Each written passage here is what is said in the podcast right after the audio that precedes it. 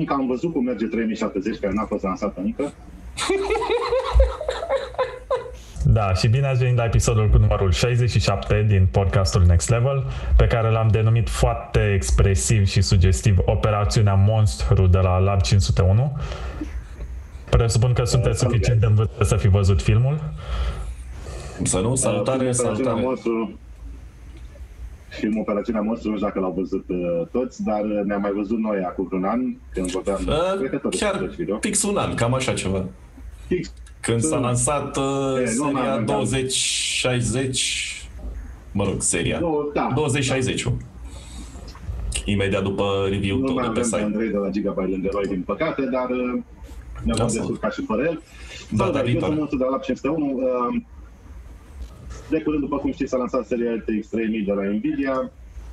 Mă rog, s-a lansat dintr-un un proces de ăsta de facere cu teasing început în august, cum îi spune, conferință ținută pe unu, N D A pe șaisprezece pentru trei mii optzeci, N D A pe douăzeci și patru pentru trei mii nouăzeci. Uh, trebuia să avem și un N D A, adică în momentul în care putem publica rezultatele testelor, asta înseamnă N D A. Trebuia să avem un N D A pe cincisprezece octombrie pentru trei mii șaptezeci, dar acesta s-a mutat pe douăzeci și nouă octombrie, pentru că între timp, în octombrie și A M D își vor anunța și procesoare și toți video noi. Um, așa că noi până acum am testat trei mii nouăzeci, am testat trei mii optzeci, ne-am format pe drept o părere, am testat uh, referința de la trei mii și un Asus, despre ele. Uh, la mine arată un pic mai ciudat acum setup-ul ăsta, pentru că sunt în pistă, așa că sunt într-un balcon din Băceni. Um, dar mi-am luat laptopul cu mine tocmai ca să stăm un pic de vorbă. Uh, ar, trebui, ar, ar trebui să mă uit pe YouTube ca să văd întrebări sau le zici? Da, ne uităm noi și... Da, Iero Darpoan, care e cel mai mare colecționar de jocuri pe care îl cunosc, are câteva camere cu rafturi, cu jocuri.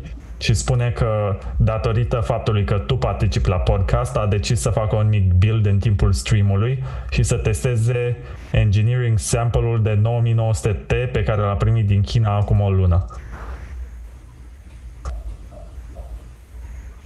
nouă mii nouă sute T? What is that? Nici eu nu știu. A scos Intel ceva și nu știu. nouă mii nouă sute T, nu știu dacă... Nu, Intel, deci în general procesoarele din seria T sunt procesoare de patruzeci și cinci de wați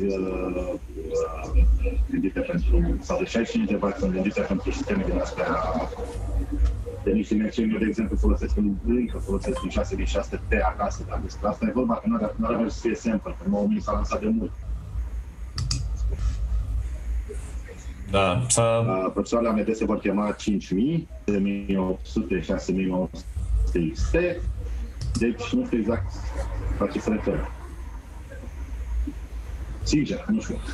A venit Aidan și o să ne lămurească exact ce e nouă mii nouă sute T. Mă, și poate să aibă Aidan, e satanic. Nu te auzi, nu te auzi, dar e în regulă. Nu, nu, nu te auzim. Acum mă aud? Da, te auzi, te auzi. Așa, te auzi. Bun. Bună seara, bună seara, prieteni. Bună seara, Aidan.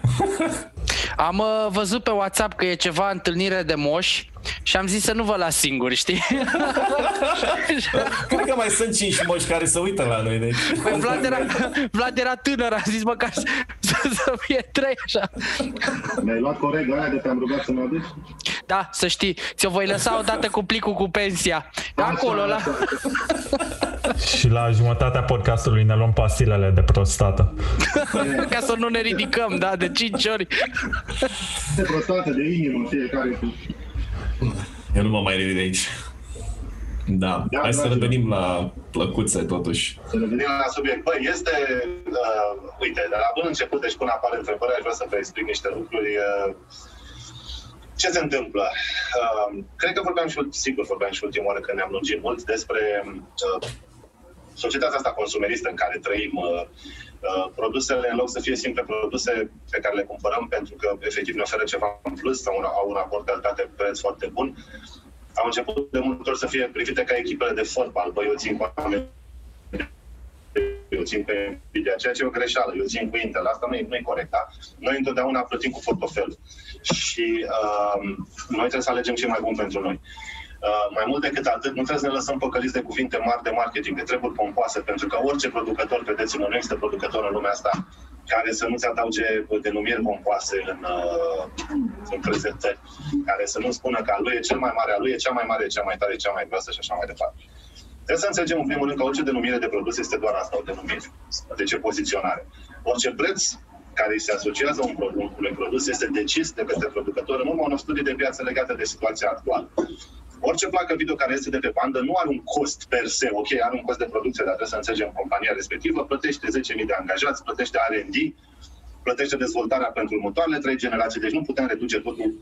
Doamne, piesele costă o sută, fabrica costă douăzeci, deci placa costă o sută douăzeci, ăștia vând cu șase sute, deci ne dau țeapă. Nu așa se pune problema. Totuși, poziționarea atât ca și nume, deci ce segment ocupă în lusterul unei companii, cât ca și preț, da, se face în funcție de o strategie. Ce vreau să spun despre asta? Și vă duc un pic înapoi, pentru cei care își mai aduc aminte de anii de grație două mii opt două mii nouă, când uh, NVIDIA lansa o mie opt sute Ultra. Era o chestie monstruoasă, că era printre primele videouri. Diferența față de concurență era atât de uriașă, și încât ăștia săraci au rămas câțiva ani un pic... Este de douăzeci și cinci de milioane în banii din vremea aia, însemna vreo patru mii de lei în banii din vremea asta, să zicem, să nu cont de inflație, crize, chestii. La ceva timp după ce au scos o mie opt sute Ultra, au lansat una dintre cele mai mișto plăci făcute vreodată, o mie opt sute G T cinci sute doisprezece. A fost o placă yeah! minunată, era... Da, așa. Da, da, era eu am, vreo... am în poze încă. Așa. Era o placă de vreo opt sute nouă sute de lei, care mergea, băi, mergea de rupe. Concurența încă stătea pe loc. Uh, NVIDIA, în momentul ăla, a învățat ceva și a învățat, chiar dacă ești extraordinar de tare, nu e bine neapărat să spui cărțile pe masă de la bun început sau să lansezi produsul tău cel mai tare, pentru că după aia tot ce vei lansa ulterior va trebui să dai la preț mai mic. Și nu la mult timp după asta, deci la lansarea seriei, hai să luăm seria cinci sute optzeci, șase sute optzeci. Și la seria șase sute optzeci ei au învățat să facă ceva foarte deștept. șase sute optzeci, G T X șase sute optzeci, de fapt, era opt mii opt sute G T U cinci sute doisprezece a generației lui. Nu era nucleul full, nu era cel mai monstruos chipset grafic, dar era suficient de puternic ca să întreacă concurența. Da? Din cauza asta, ei l-au marketat ca vârf de gamă, pentru că bătea concurența. S-a întâmplat ceva? Eu nu-l mai aud pe Tudor. Eu l-aud. Se aude. Tudor, ne auzi? Da, eu vă aud. Ah, ok. E ceva la Aidan. Nu știu, bro, dar numai pe mine nu mă auzi Aidane sau nu-i auzi nici pe ei? Da, numai pe tine, dar și-a revenit acum. Nu știu ce s-a întâmplat. Și-a revenit. Da, de ok, ce? Scuze. Um, așa. Deci ei au vândut atunci un opt mii opt sute G T cinci sute doisprezece echivalent, da? Cu nume de G T X șase sute optzeci de vârf de gamă și cu preț de vârf de gamă. Ulterior, a ieșit șase sute nouăzeci, după aia a ieșit Titanul, primul Titan care era chipul full. Mama, a fost rupere, a fost ceva excepțional. Ei au făcut ceva inteligent. Nu s-au obosit să lanseze Titanul, chipul ăla mare și scump inițial, după aia la câți bani ar fi lansat șase sute optzeci, la jumătate de preț, da? Și ei atunci au început să adopte o strategie din asta în care până atunci vârful de gamă era chipul full de pe wafer, da, era dreptunghiul tăiat full, cu toate shader modurile active, și profitul lor era mic. Oamenii ăștia au învățat uh, marketing și, ca dovadă, sunt o companie care în momentul de față au ajuns să, din când în când, se întreacă pe Intel ca dimensiuni. Sunt o companie uriașă. Ca să aveți un, un exemplu de unde pornim, în vremea lui opt mii opt sute G T, NVIDIA era de douăzeci de ori mai mică decât Intel. Anul, anul ăsta i-au întrecut. Acum achiziționează A R M. Deci au avut o progresie fantastică. Și progresia asta s-a, s-a datorat atât unor ingineri excepționali care au făcut niște tehnologii excepționale, cât și unei echipe de marketing, frații mei, dată dracului. Asta ne aduce în zilele noastre. Pentru că vreau să vă explic ceva. Pentru că cei care n-au citit ultimul articol despre Lab cinci sute unu, am două pagini în el în care încerc să explic chestia asta. Uh, NVIDIA produc seria R T X trei mii în uh, fabricile Samsung, pe un proces de fabricație pe opt nanometri de la Samsung. Acest proces de fabricație are deja ceva vârstă, are un an, este foarte stabil, dar a fost gândit pentru chipuri de telefon, evident. Samsung i-au dus niște îmbunătățiri ca să facă chipurile astea monstruoase ale NVIDIA. Gândiți-vă că chipurile de telefon au undeva la două sute de milimetri pătrați suprafață, chipul G A o sută doi, care este în R T X trei mii nouăzeci, are șase sute douăzeci și opt de milimetri pătrați. Pe un wafer. Wafer înseamnă acea plăcintă de siliciu pe care mașinuța imprimă prin litografie uh, arhitectura, da? Traseele. Waferul lui Samsung de opt nanometri are treizeci de centimetri diametru. Folosind o formulă de calcul din industrie, pe un wafer de uh, treizeci de centimetri, adică trei sute de milimetri diametru, încap grosomod optzeci și cinci de nuclee G A o sută doi full. Uh, nuclee G A o sută doi full înseamnă nuclee cu nouăzeci și patru de bază care stă la baza acestei arhitecturi. Da? Chipurile full, la început, pentru că na, tehnologia n-a fost făcută pentru asta, pe un wafer de optzeci și cinci, în care patruzeci și cinci, G A o sută doi, noi nu avem cifre, deci, în primul rând, după ce vă spun acum, sunt niște deducții logice, pentru că n-am fost în fabrică să le numărim, dar cam așa se întâmplă. Uh, chipurile astea full sunt cam patru cinci perfecte per wafer. Acele chipuri full vor ajunge în quadro. Quadro cu patruzeci și opt de giga de RAM, care costă zece mii de dolari bucata, sau un Titanul, dacă Nvidia vor să scoată un Titan. Mai sunt per wafer șapte opt chipuri care, din care doar unul sau două S M E-uri au mici defecte de litografie. Ăstora li se taie două S M E-uri, deci vor avea nouăzeci și două de S M E-uri și se pun în trei mii nouăzeci. Restul, marea masă a chipurilor, Uh, au mai multe defecte. Defecte care apar la litografie este ceva foarte comun în industrie. Din alea se dezactivează multe S M E-uri, rămân cu șaizeci și opt și din alea se fac trei mii optzeci. Practic, în momentul de față, cea mai performantă plată video, cea mai mișto plată video, este o placă făcută în cel mai economic mod cu putință. Profitul va asigur maximizat la nucleul G A o sută patru, deci gândiți-vă atât. Cu asta începem. Nvidia din două, deci arhitectura este una singură, da? Modul în care arhitectura se transpune pe siliciu, în cazul ăsta vor fi două moduri, G A o sută doi, G A o sută patru. Din G A o sută doi la început avem trei mii nouăzeci și trei mii optzeci și pe măsură ce yield-ul crește și rata defectelor este mai mică, între trei mii optzeci și trei mii nouăzeci o să apară un super întâi, cine știe, poziționare.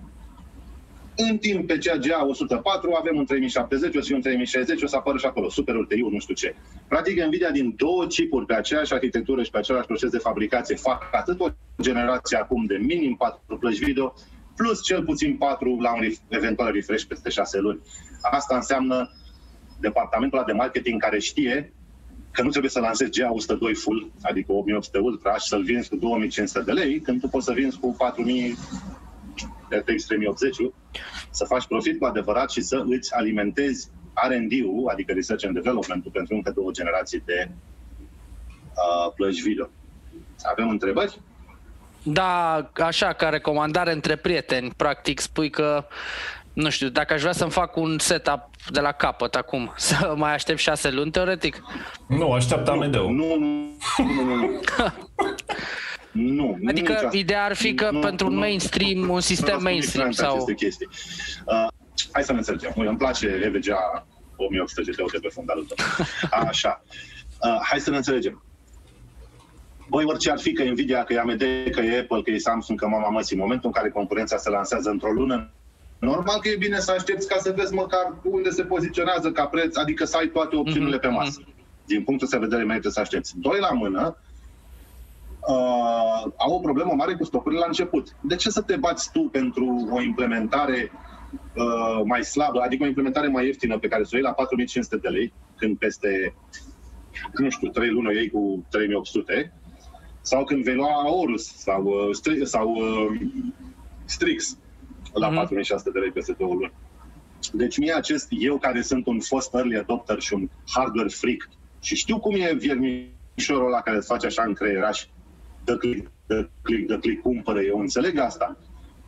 Dar mie îmi pare că în momentul de față, dacă vrem o plată video, merită să așteptăm sfârșitul lunii octombrie. Atunci A M D vor avea cărțile pe masă, trei mii șaptezeci va fi lansată și ea, stocurile ar trebui să fie suficiente, prețurile ar trebui să se așeze după principiul concurenței, pentru că în momentul de față cererea este cu mult mai mare decât oferta și atunci nu contează la ce preț se vând, se dau instantaneu. Nu avem de să ne grăbim. De ce să ne așteptăm până pe întâi noiembrie? Ce se întâmplă între acum și întâi noiembrie? Nu pot să-mi fac, de, de trebuie să-mi fac sistemul neapărat azi. Da, da, da, da. Păi da, practic asta era întrebarea. Dacă merită să ai răbdare. Plus că am de procesoare noi. Da.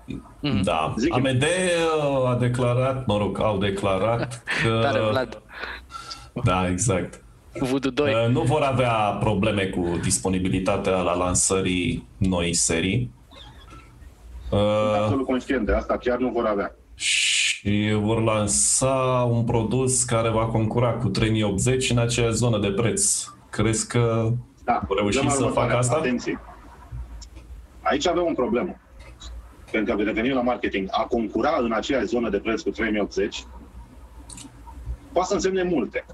Poate să însemne șase sute nouăzeci și nouă maxim prețul. Nu, nu, prețul, prețul e ok. Prețul poate să fie între cinci sute nouăzeci și nouă și șase sute nouăzeci și nouă. Și ca și performanță au zis că va fi undeva acolo. Sau, mă rog, așa umblă vorba. Da, da, acolo, acolo ăla poate să însemne multe lucruri. Adică, acolo ăla poate să însemne că uh, placa A M D în cinci jocuri din douăzeci care sunt optimizate să meargă mai bine pe A M D, va merge mai bine decât trei mii optzeci și în restul va merge mai slab, cu o diferență totală de cât, câteva procente pentru placa NVIDIA. Acolo înseamnă că merg, o dau parte în parte și merg cincizeci cincizeci, sau acolo înseamnă cu unu la sută mai bun. Nu e același lucru. Are NVIDIA un avantaj la... pentru că are mai multe parteneriate? Nu ai spune asta. Gândește că A M D au avantajul consolelor. Nu, nu, nu. Gândește că A M D au avantajul consolelor. De pește. Da. Pentru că ambele console next gen sunt făcute pe arhitectura A M D și atunci jocurile sunt dezvoltate totuși și cu această arhitectură în minte. Deci nu spune că au partenerii, au NVIDIA un avantaj pentru mai multe parteneriate. Au un avantaj, au avut un avantaj până recent, pentru că era o companie de multe ori mai mare decât A M D, dar A M D și-au revenit și au crescut și ei excepțional de frumos.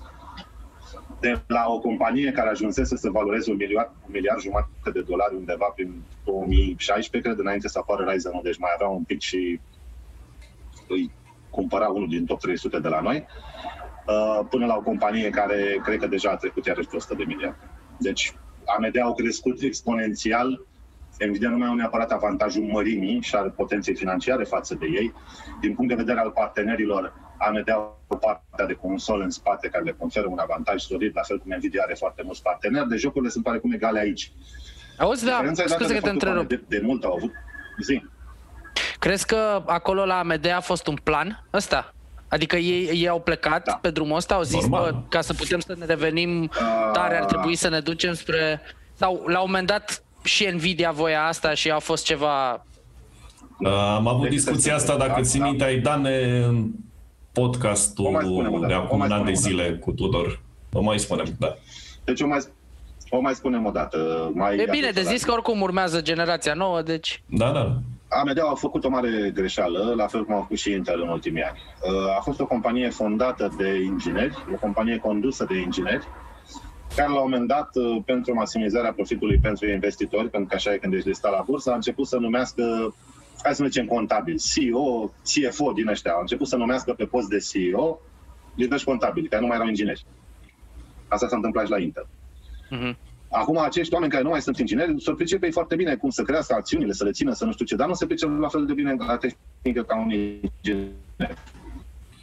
Și din cauza asta, din cauza unui leadership slab, pentru că, bă, îmi pare foarte rău, A M D-ul a avut un leadership foarte slab, la fel cum Intel în ultimii cinci ani au un leadership catastrofal. Intel au niște ingineri excepționali și au avut niște lideri dezastroși. Uh, voi trebuie să țineți cont de un lucru, Jensen Huang de la NVIDIA este inginer electronist, frații mei. Ăla este om făcut, care a crescut pe arhitecturi de, de, pe arhitecturi de microprocesoare. Deci omul știe ce face, chiar dacă e C E O. Da? Uh, A M D în urmă cu mai mulți ani au adus-o pe Lisa Su.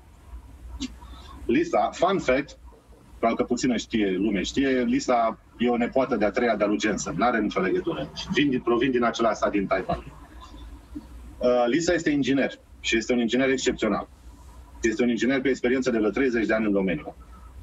Deci ea nu a făcut aseu între ghilimele la ei și s-a dus ea să se facă C E O. Omul ăla a lucrat în uh, companii care aveau legătură cu designul de microprocesoare. S-a făcut remarcat ca inginer și datorită unor abilități excepționale a ajuns să fie C E O la A M D. E, în momentul în care A M D a, uh, um, au văzut că au probleme, deci mai aveau un pic de deau faliment, au schimbat placa și au înlocuit contabilul cu un inginer, dar și cu o viziune excepțională, pentru că Lisa este, bă, este un C E O fantastic, pe lângă faptul că e un inginer foarte bun. Și Lisa a, aborda, a avut o abordare foarte simplă. Nu avem uh, bani. Efectiv nu aveau bani, valoarea lor era un miliard jumate de dolari. Nu avem bani să ne ducem după Nvidia și după A M D de momentul ăsta, atunci, când a venit I C O acum cinci ani. Cum facem să ne revenim? Și a aplicat, a făcut practic o analiză S W O T, nu? Strengths, weakness, opportunities and threats. Cum învață, nu știu, fetele pe la sociologie, habar n-am. Um, Cine este cel mai slab dintre competitorii noștri? Acum, bă, poți să iubești sau să iubești pe Nvidia, dar ăștia n-au fost slabi. Cred că n-au mai fost slabi de vreo douăzeci de ani. După cine putem să ne ducem? Și-au dat seama că Nvidia sunt untouchable, pentru că sunt la un nivel... Uh, mă întrerup? De ce îmi zice că mai internet cu... Așa. Și-au dat seama că Nvidia sunt untouchables și-au dat seama că Intel a făcut o greșeală foarte mare cu uh, încăpățânarea aia de a-și face procesul lor de fabricație mai jos de zece nano, care nu le-a ieșit și care i-a costat și costă și o să-i mai coste un an. Și atunci s-au concentrat înspre Intel. S-au concentrat înspre Intel aducându-l înapoi pe Jim Keller, care Jim Keller este omul care a făcut arhitectura K șapte și arhitectura K opt. Deci Jim Keller e omul care a dus cândva A M D pe culmile alea pe care și le aduc aminte cei mai bătrâni. Când bătea A M D, dădea cu Intel de pământ, dădea... Uh, evident, toți oamenii de asemenea, asemenea calibru, la un moment dat sunt hired guns, adică vin, îți fac treaba, pleacă, se duc la Apple, se duc unde sunt plătiți, pentru că sunt niște oameni de un nivel, vă, vă dați seama. Au făcut arhitectura Ryzen împreună cu Jim Keller. Jim a plecat, bineînțeles. Uh, și-au făcut-o atât de bine, și-au continuat să dezvolte atât de bine, încât au dat cu Intel de pământ în niște feluri în care Intel nici măcar nu cred că s-au așteptat. Și dau în continuare. Din cauza că au avut atât un succes fabulos din punct de vedere tehnic, pentru că produsele sunt foarte bune, dar și un capital de imagine, pentru că, fraților, unde era A M D cu șase ani? Cred că râdeam cu toții dacă mă întrebai dacă am procesor A M D în sistem, cred că ne-ar putea râsul. Iar în zilele noastre, unde sunt A M D? Deci A M D este cea mai iubită companie de tech din ăștia ca noi.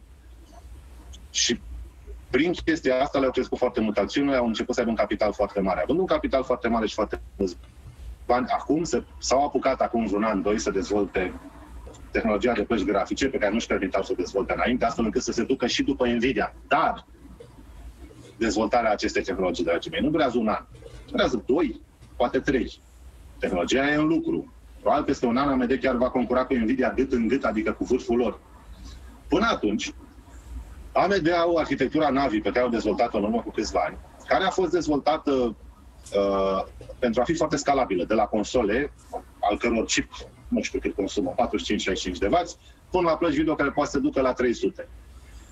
Nu este la fel de eficientă cum este arhitectura celor de la Nvidia. Nu este gândită pentru big power consumption, cum e gândită arhitectura Nvidia, dar este scalabilă și până acum A M D nu ne-au arătat o placă de trei sute cincizeci până la patru sute de wați bazată pe arhitectura aia. Deci dacă A M D vor cu trei mii optzeci, chiar pot concura.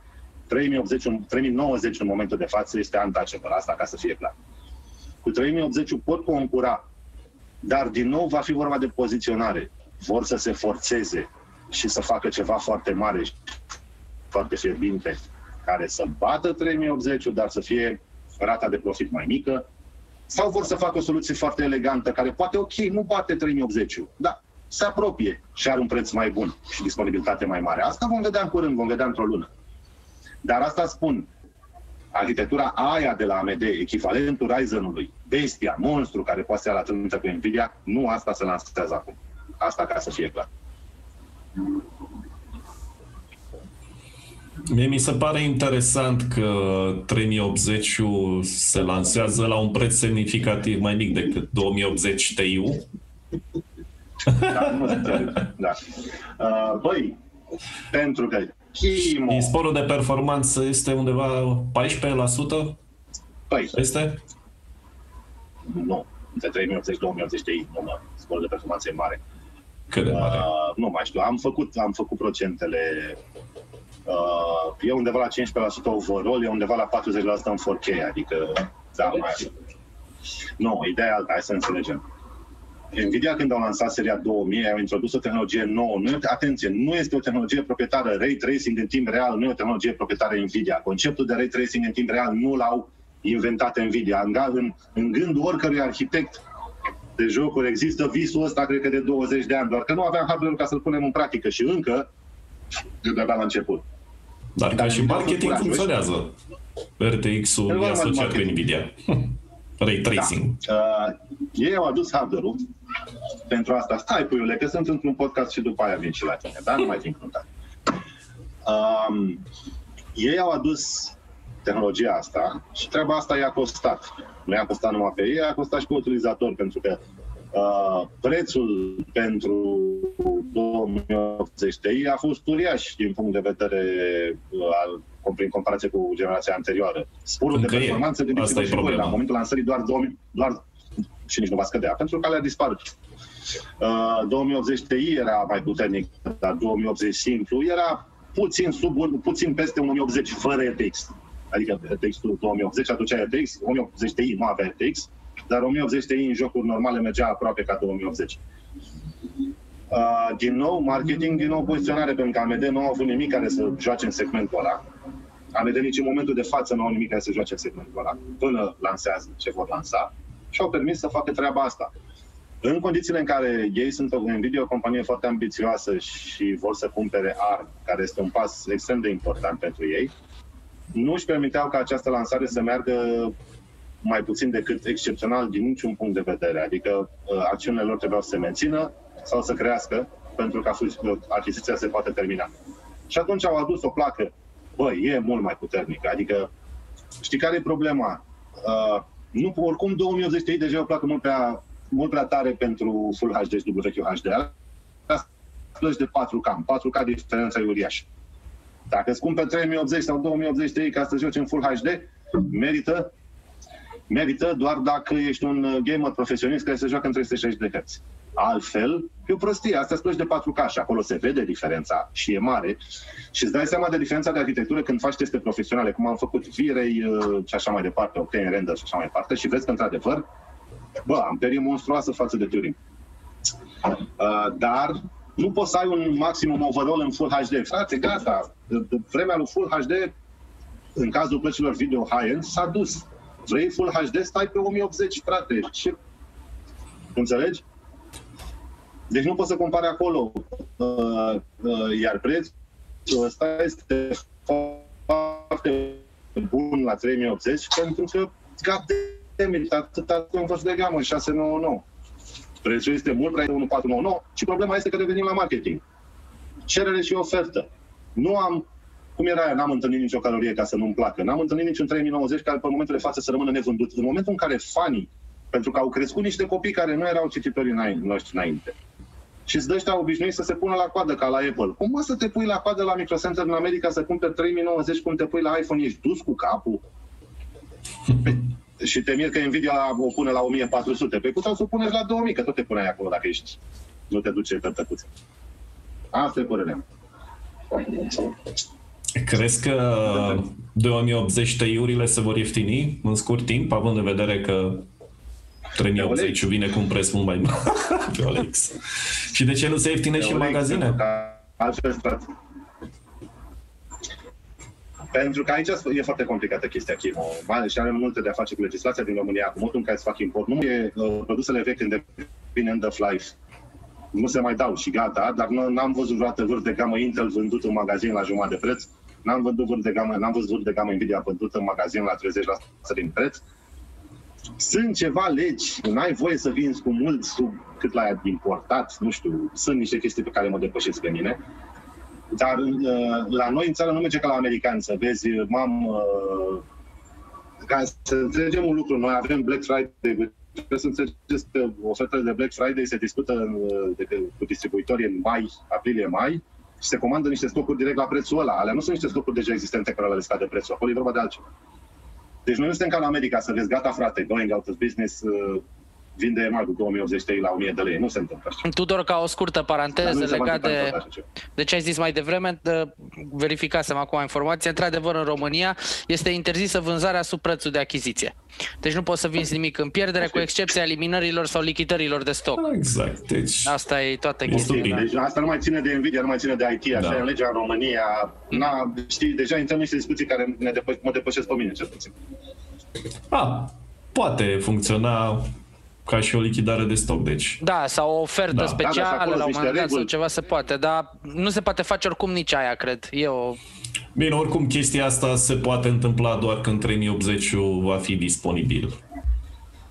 Uh, băi, una la mână, doi sau la mână. Sau mai disponibil, că acum e inexistent la noi. Nu sunt atâtea, nu sunt atâtea două mii optzeci de euro în piață, adică moiște dispar ușor, ușor. Repet, pe O L X, într-adevăr, o să fie oamenii, dacă n-ați văzut filmulețul cu clasicul spaniol care discută de treaba asta, e tu, vă recomand să-l vedeți, că e foarte amuzant.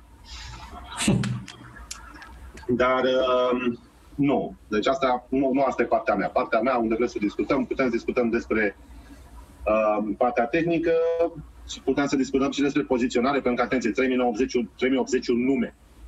Dacă A M D aveau ceva care să se bată cu treizeci nouăzeci, vă garantez că treizeci optzeci se chema treizeci șaptezeci și costa patru sute nouăzeci și nouă și treizeci nouăzeci se, cheta, se, se chema treizeci optzeci și costa șase sute nouăzeci și nouă și chipul full era, nu știu, treizeci nouăzeci sau Titan. Deci asta e poziționare și marketing. Gândiți-vă, oricât de mult ar face mișto inginerii sau cei care au făcut facultăți de alt profil, de fetele care fac A S E U, nu, sau de băieții care fac A S E U, că nu discriminăm, băi, e o chestie care se studiază în facultate, frate, marketing. Faci patru ani de facultate pentru asta, nu chiar așa, și după aia mai faci și zece de experiență în domeniu, adică chiar este o meserie și se vede în chestiile astea. De ce, de ce, de ce și-a numit NVIDIA placa treizeci nouăzeci și n-au mai folosit uh, ultimele două cifre, nouăzeci, de la G T X șase sute nouăzeci? De ce nu i-au zis Titan? Atunci putea să coste o mie, putea să coste două mii, putea să coste trei mii, nu-i păsa nimănui, putea să zică Titan și gata. Că nu era placă de gaming, era de prosumă. De deci, ce, de ce, de ce? Nu adică știu, să urmeze niște tiuri pentru treizeci optzeci și treizeci nouăzeci? Posibil să urmeze tiuri, posibil să urmeze superuri. La treizeci nouăzeci nu prea mai să-i mai faci, pentru că ți-am zis, are doar două S M-uri din nouăzeci și patru tăiate. Okay. Și mai e o chestie, diferența oricum și între treizeci nouăzeci și treizeci optzeci e mică, mă, pentru că diferența, dacă vrei, ai în patru K. În o mie optzeci p, deja treizeci optzeci și două mii optzeci Ti sunt atât de puternice încât e degeaba. Efectiv, e degeaba. Nu, nu o să, dacă tu vrei să joci C S la cinci sute de cadre pe secundă în Full H D, îl joci și pe două mii optzeci Ti, îl joci pe treizeci optzeci, îl joci pe două mii optzeci forfațe. Că ești profesionist și ai nevoie de refresh de trei sute șaizeci, mă refer la asta, înțelegeți? Oricum, cred că e relativ puțină lume, mai ales la noi, care joacă în patru K. Da, îți dai seama că e puțină lume care joacă în patru K. Hai, doi K-ul e relativ răspândit. Da, dar, dar noi până patru K-ul, și da. Counter-ul semi-pro se joacă încă pe servere private, la leagăne.buzău sau nu știu. E... șapte sute douăzeci p. Mai, știi care-i treaba? Știi care-i treaba? Nu mă, opt sute pe șase sute pe C R T, nu fi. Aia era rezoluția, da, da, da, da, da, era... Știi care-i bună? Ținteai cu pixel. Da, am și acum monitor bine, pe de altă parte sunt, sunt, mulți, sunt mulți profesioniști care joacă în mod Windows, în rezoluție mai mică în zilele noastre C S-ul, pentru că motive, nu mă pricep, nu sunt gamer profesionist. Dar patru K, gândiți-vă și voi așa, sunt puțini oameni care joacă în patru K în România, e adevărat. Eu aș zice că sunt mai mulți decât oamenii care au treizeci nouăzeci sau treizeci optzeci în momentul ăsta. Deci o piață pentru ei există. Nu trebuie să ne gândim că se vor vinde da. din astea în România zeci de mii, sute de mii de bucăți. Există. Bătaia în România se dă pe treizeci șaptezeci, treizeci șaizeci. Asta e bătaia. Da, și de-aia și... e periculos și Nvidia au grijă față de A M D. Scuză-mă, Aidan. Pentru că, păi, îmi pare rău să spun, dar A M D au avut probleme atât de mult timp încât s-au obișnuit al dracului de bine să joace în segmentul ăla de preț slab. Dacă A M D la vârf poți să zici că hit and miss uneori, nenică, între zece și între o mie de lei și două mii de lei, chiar și când A M D avea o arhitectură mai slabă, au știut să joace atât de bine încât sunt teribil de periculoși din punct de vedere al poziționării. Ori ăla e segmentul care... E, e și chestia, poate e o diferență, nu știu, una e gaming-ul patru K pe P C și alta e gaming-ul patru K pe consolă. Știi, și atunci mulți o să zică, ok, dacă vreau gaming patru K și nu-mi permit să bag în P C bani, o să joc pe consolă. Și, dar da, e, e complet diferit, e cu totul altceva. Eu aș zice, deci în primul rând chestia asta, console, P C, mi se pare că sunt două chestii care nu capă în aceeași discuție. Pentru că nu da. mi se fac niște lucruri concurente, mi se fac niște lucruri complementare. patru K pe consolă e pentru că tu folosești un televizor mare, stai la trei metri, dar te ajută rezoluția aia, da? Pe, și nu contează că ai șaizeci de herți. Deși au apărut niște monitoare acum de un virgulă treizeci și opt metri diagonal, patru K, o sută douăzeci de herți, nu știe consola o sută douăzeci de herți, asta e partea doar. Um, în schimb, gaming-ul pe P C, în momentul în care ai mers pe high refresh, pe monitoare high refresh, băi, nene, mm-hmm. se simte. Eu sunt un gamer profesionist, dar eu am simțit chestia asta Um, am jucat un demo pe trei sute șaizeci, oricum se simte da, de la se, șaizeci, se vedea pe telefonul ăla, pe bune la tine, adică o vezi pe da, un ecran mic. Da, se vede și pe telefon. Pe... Uh, exact. Deci am jucat un demo din asta, era, ok, era C S G O, nu mai era unu punct șase, dar mm. pe D D A S, pe D A S doi, da, ai... Fac. Ai când, când, când pleacă Tero din baza lor, da? Și te uiți înspre ușile alea două din da, baza da, da, da, da. Pe unde pleacă counterul din baza lor. Și mai sar aia prin, ești prin crăpătura aia și din vremea lui unu punct șase dădeam cu A V P-ul, poate mai luam un headshot, așa la mișto.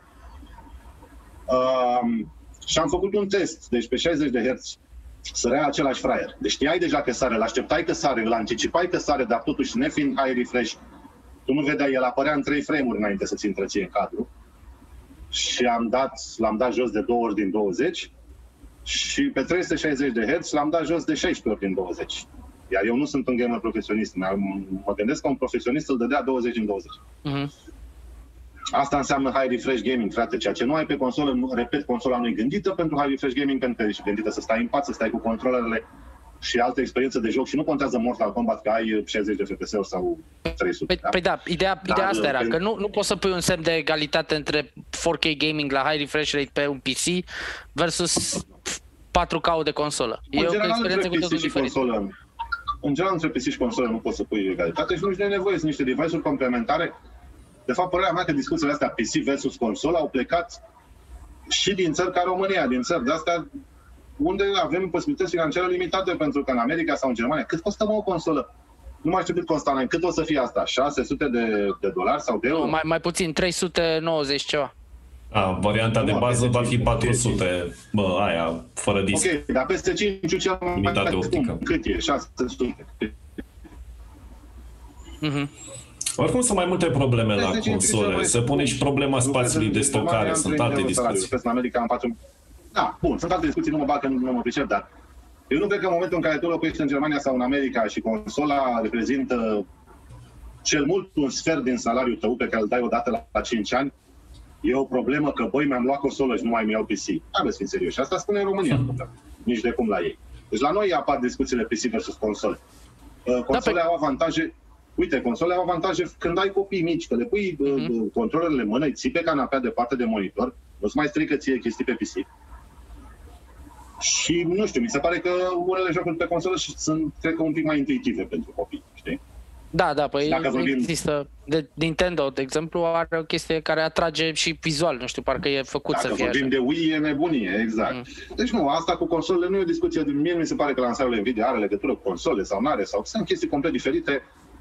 Uh, toate fac parte din sfera noastră de interes, e adevărat. E fan să dai un Mortal Kombat, un Tekken, un whatever pe consolă. Sunt exclusivități pe console care, probabil pentru cei care au la inimă seria, reprezintă ceva deosebit. La fel cum pe P C ai niște jocuri care fie nu sunt pe console și ai și varianta de jocuri care dacă au o versiune de consolă, și aici o să zic, din punctul meu de vedere, cea mai infamă chestie, portul invers de pe P C pe consolă, World of Tanks. World of Tanks pe console e o mizerie, îmi pare foarte rău. N-are nicio legătură. Mortal Kombat, că-l joc pe P S sau pe P C, sincer, what's the difference? Uh-huh. Dar World of Tanks e alt joc pe console, pentru că nu se joacă la fel. Știi? Uh, nu, asta nu mi se pare să afecteze. Iar gaming-ul patru care repet, rămâne... Măi, când am început eu să testez patru K, sub zero virgulă zero unu la sută din Steam survey aveau patru K. M-am uitat zilele trecute și a ajuns la doi virgulă șapte la sută. Which is ok, pentru că doi virgulă opt la sută au R T X două mii optzeci. Deci, înțelegi, vârfurile de gamă, cam pentru asta sunt gândite, pentru oamenii care uh, vor să aibă cei mai buni. Uh, procentul de trei mii nouăzeci-uri care vor fi vândute față de trei mii șaptezeci-uri, ca și cantitate, este insignifiant. La fel cum e procentul de gamer patru K pe P C față de gameri Full H D sau W Q H D, că astea, astea fac peste șaizeci la sută acum. Um, dar asta nu înseamnă, la, ok, și procentul de oameni care au Ferrari sau Bugatti Veyron față de oameni care au Logan, care e la fel, știi? The one percenters. Totuși, totuși, chiar și așa... Nu a fost uh, destul de disponibilă placa video la lansare, no. mai ales la noi. No. No. Uh, de ce? Pentru că aici intrăm la a doua parte a discuției tehnice. Pentru că, revenind la calcule, ar fi trebuit să le facă și ei și să livreze exact cantitatea. Nu. Aici sunt multe chestii, nu pot să zic că știu exact. Nu pot să zic că m-am dus în birou, nu l-am luat pe gen să-mi dă mână să-i zic, ce faci, boss? Nu știu exact, dar am niște supoziții. Supozițiile sunt la modul următor. Au fost și niște probleme, vezi Doamne, raportate, nu vezi Doamne, au fost niște probleme raportate cu plăcile astea, zic vezi Doamne, pentru că s-a dat pe hardware și nu e așa. Ce se întâmplă? Nvidia, când au lansare foarte, nu numai Nvidia, mulți producători, când au lansare foarte importantă și așa mai departe, sunt foarte secretoși. Când sunt foarte secretoși, înseamnă că unii sunt secretoși inclusiv de partenerii lor, adică de aia din fabrici care fac plăcile, Gigabyte, Asus, N S I. Asta înseamnă că le dai un driver târziu ca să testeze, înseamnă că le dai un driver limitat, ca, ca să nu cumva existe leak-uri decât alea pe care vrei tu să le lași. Pentru că să ne înțelegem, fraților, nouăzeci la sută din leak-urile pe care le vedeți pe internet în ultimii doi ani sunt o sută la sută controlate. Bun. Um, din cauza asta, oamenii ăștia care produc plăci video au avut mult mai puțin timp la dispoziție să facă Q and A-ul, da? Nu sunt nebuni să vândă plăci fără Q and A, nu sunt nebuni să vândă plăci până ca el, taiwanesul, să zică da, șeful, merge. Pentru că pe ei costă bani, R M A-ul îi costă bani, garanția îi costă bani. Și atunci, capacitatea mare de producție, au dat drumul mai târziu, da? Și vor fi siguri că ceea ce livrează în piață merge brici. Și a doua la mână poate să fie o strategie de marketing, pentru că cea mai căutată și cerută chestie, nici nu se mai uită oamenii la cât costă. Când o găsesc în stoc, o cumpără. Ceea ce se întâmplă acum cu plăcile astea. Deci nu e chiar așa. Asta cu disponibilitatea... Bun, și aici vorbim la nivel global, că dacă vorbim de România, hai să înțelegem un lucru. Suntem a doua cea mai mare piață din sud-estul Europei după Polonia, dar ca valoare suntem pe acolo cu Cehia, care e o țară de două ori mai mică. Iar în, în peisajul U E suntem... Păi, îmi pare rău, Germania, U K, Franța, Spania, Italia sunt niște piețe. Noi suntem în altfel de piață. Focusul lor nu e niciodată aici. Focusul lor e ca Germania și U K să aibă cât de mult se poate, pentru că acolo se, se având, având și niște populații de optzeci de milioane de oameni și cu, un alt, cu o altă putere de cumpărare, se rulează niște cantități mult mai mari decât la noi. A, deci nu depinde exclusiv de distribuitorul local cantitatea de plăci, și, și de... Are legătură cu, aloc- cu alocările okay. pe care le dau... Deci, de exemplu, Gigabyte, Asus din Taiwan, da? Își face alocarea, da? În Germania ah, okay, se zice okay. că au avut foarte puține bucăți. Dacă au o sută de bucăți în Europa, să zicem, n-a fost cazul, au avut mai multe. Dacă au o sută de bucăți în Europa, patruzeci merg în Germania, patruzeci merg în U K, treizeci treizeci să zicem, douăzeci în Italia, douăzeci în Franța, zece acolo, zece acolo, două în România, una în Bulgaria, da. Am înțeles. Da. Are legătură efectiv cu mărimea pieței. Da, primim mai multe decât Bulgaria, ceea ce e ok. Una. Am câștigat la ceva. Una, am prins. Primim mai multe decât Bulgaria, decât Ungaria, decât multe țări din Europa, da? Dar... Da, pa- partea cea mai da. faină e că, deși nu mă mai joc pe P C altceva în afară de vechituri, nu știu, vechi de douăzeci de ani, urmărind toate chestiile astea și discuția asta, am senzația că iarăși retrăiesc anii aia de pe vremea opt mii opt sute G T-ului de care vorbeai da, mai da, devreme. Da, da. Nu știu, ceva seamănă, e în aer, așa, e, da. e în atmosferă, se întâmplă chestii. Ne întoarcem la vorba aia, poate rula Crysis. Da, dar e un, mi se pare, știi, că e un leap din ăla iarăși, că pentru mine cel puțin momentul ăla, și că, că ai amintit de Crysis, ăla chiar a fost un Un, un salt din asta în materie de grafică, da. în jocuri, de tehnologie, da. de... și mi se pare că retrăim chestia asta, dar am senzația că încă nu există killer app-ul ăla pentru hardware-ul ăsta. Adică atunci când, când care... ziceai opt mii opt sute G T și gaming super, ultra, mega grafică, te gândeai la Crysis. Acum nu știu Așa. care ar fi jocul. Care ar fi jocul ăla, știi, killer app-ul pentru toată tehnologia? Încă n-a apărut. Sau n-a apărut Shadow, încă, Shadow da. of the Tomb Raider, Metro Exodus, cam astea sunt pe acolo. Crysis Remastered, din ce am vorbit cu colegii mei care l-au testat, e... Asta în patru K. Nu are legătură... Să menționăm. Nu, în orice... Bine, în patru K, da. Păi, acolo e diferența. Um... Ce, iară e Crysis foarte... Da. Că... Nu, nu, da? nu, nu, nu, nu, nu, vorbeam de Metro Exodus. Există un Crysis Remastered, dar e foarte... Există da, un Crysis Remaster care a da, apărut da, da, da. sau câteva zile. Am înțeles că e foarte, foarte prost optimizat. Da, foarte da. Prost. Ah, ok. Mm-hmm. Um... Păi, nu știu dacă e vorba de killer. Era tare să fie tot Crysis. Mă știu să mai ținem cont de un lucru și, repet, atenție, generațiile se schimbă. Revenim la discuția pe care o avem acum un an. Și printre cei care au acum peste douăzeci de ani și cumpără placa asta, sunt oameni care au acum un pic peste douăzeci de ani, sunt oameni care au crescut altfel, care sunt formați altfel și cărora marketingul știe foarte bine cum li se adres, să li se adreseze. Iar în condițiile astea au existat, în contextul pandemiei de COVID, care, fraților, există și nu e o glumă, și una dintre țările care stau, sau oricum, la noi ok, poate nu e mare lucru, dar una dintre țările care stau cel mai prost sunt America și stau prost rău de tot, da? Așa și masca meu cu băieți. Fără mască vine... Așa. Asta umblă prin America. Dimineața, okay. în care, dimineața în care s-a lansat uh, trei mii nouăzeci, au venit aia din afara statului și s-au pus la coadă la microcenter. Iau niște magazine de-astea retail fizic foarte tare. Și au stat la coadă, mă, să prindă o placă. Da, e exact comportamentul ăla de Apple. Da? E exact... Dar asta e ceva relativ nou pentru Nvidia. Educată, un pic diferit. Pe noi, pe, da, pentru Nvidia e foarte nou. Dar nu e Fenomenul. nou pentru cei care fac asta. Pentru că cei care fac asta sunt educați să stea la coadă la Apple, la cine vor ei, cine lansează, cine are, cine, fără să se gândească, stai, bă, în primul eu sunt un client. Ăla este un furnizor. Eu îi dau niște bani. Eu banii vreau să-i dau. Eu, de exemplu, gândesc din confortul casei mele, alegând între mai multe opțiuni, punând în coș de la cel mai bun magazin care îmi livrează cum vreau eu, mă duc eu să stau la cadou, neferește. E, ei nu gândesc la fel.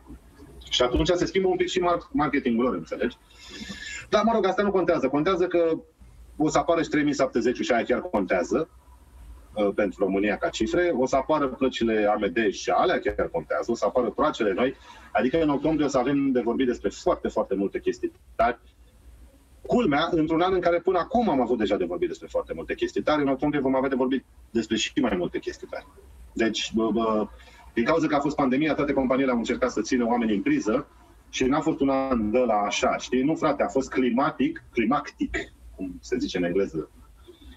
Da, a fost un climax continuu. Da? Din ianuarie până acum s-a anunțat ceva mai tare, și mai tare, și mai tare, tot timpul continuu, ca să-i țină pe oameni Uh, interesați, pentru că pe de altă parte, din punct de vedere al situației din teren, băi, voi spuneți că nu se găsește R T X trei mii optzeci.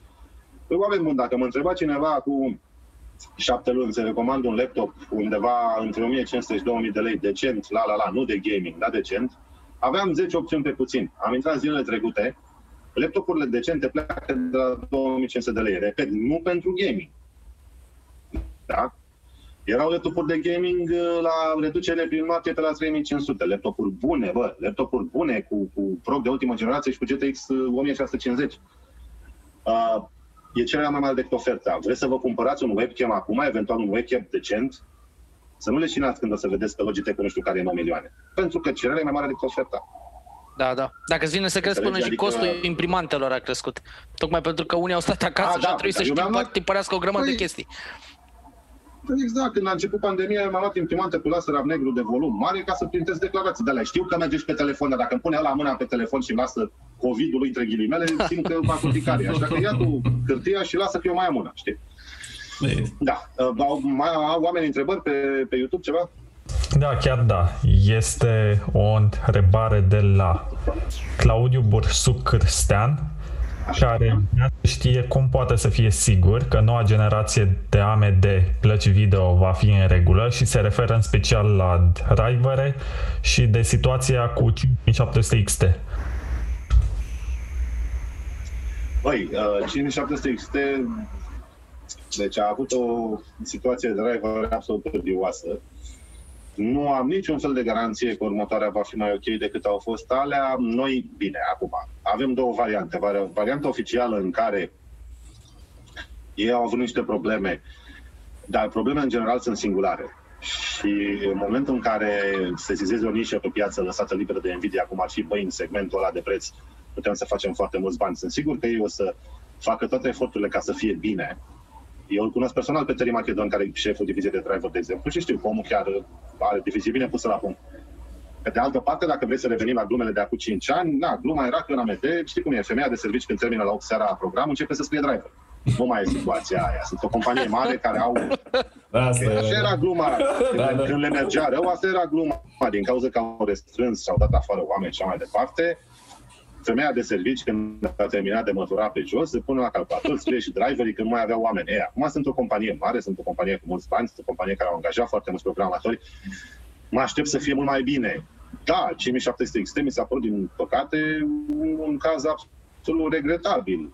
Apropo, și cinci mii șapte sute, apropo de ce probleme au avut cu driverii. Dar atenție, uh,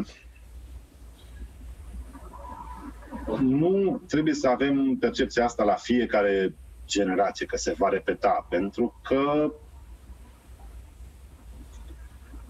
hai să mai ne înțelegem un lucru. cinci mii șapte sute a apărut în condițiile în care A M D uh, tocmai vânduseră munți de plăci video de R T X cinci sute optzeci cinci sute șaptezeci pentru mining. A fost nebunia aia cu mining, care a dat un pic peste cap piața. I-a dat un pic peste cap și care mai fi încă. Peste... Ba, sper să nu, sper din suflet să no, nu mai fie la nivelul de afacerilor, pentru că nu mai prindem în trei mii optzeci până în două mii douăzeci.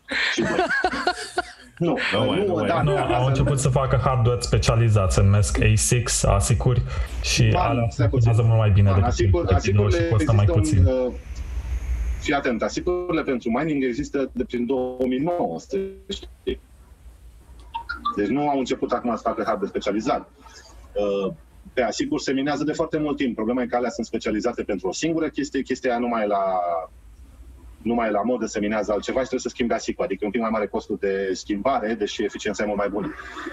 Dar ca să răspundem totuși în întrebării, băi, nu am niciun fel de siguranță sau garanție că nu vor avea probleme de driver, chiar nu am. Sper din suflet să nu aibă. Nu pot să garantez eu așa ceva, nu știu dacă pot să garanteze ei așa ceva, dar logica ne dictează că fiind o companie mult mai mare și mai, mult mai bogată ar trebui poate totuși să nu mai întâmpine aceleași probleme. Altceva de pe YouTube, ce mai avem?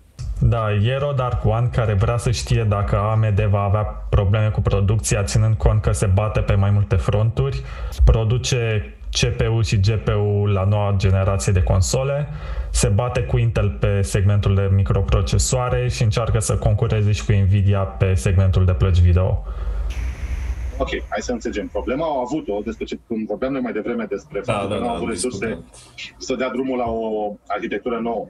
A, a, problema, apropo de a aloca resurse pentru dezvoltarea unei arhitecturi noi foarte puternice, din punct de vedere al facilităților de producție, adică al transpunerii acelor arhitecturi în siliciu, nu au probleme, pentru că Uh, în primul rând, ei produc la T S M C pe șapte nanometri. Uh, Nvidia, în momentul în care au plecat de la T S M C și s-a dus la Samsung să facă pe opt nano, au lăsat un loc. Uh, Huawei, în momentul în care Statele Unite le-au interzis celor, adică le-au interzis na, că Huawei America, cu Taiwanul, prieten, nu știu ce. Deci, T S M C nu mai produc pentru Huawei, care e un producător foarte mare. Au rămas niște capacități de producție libere la uh, T S M C. Din câte știu eu, în momentul în care acestea au rămas, A M D și cu Nvidia, pentru alte produse, au luat tot ce era liber.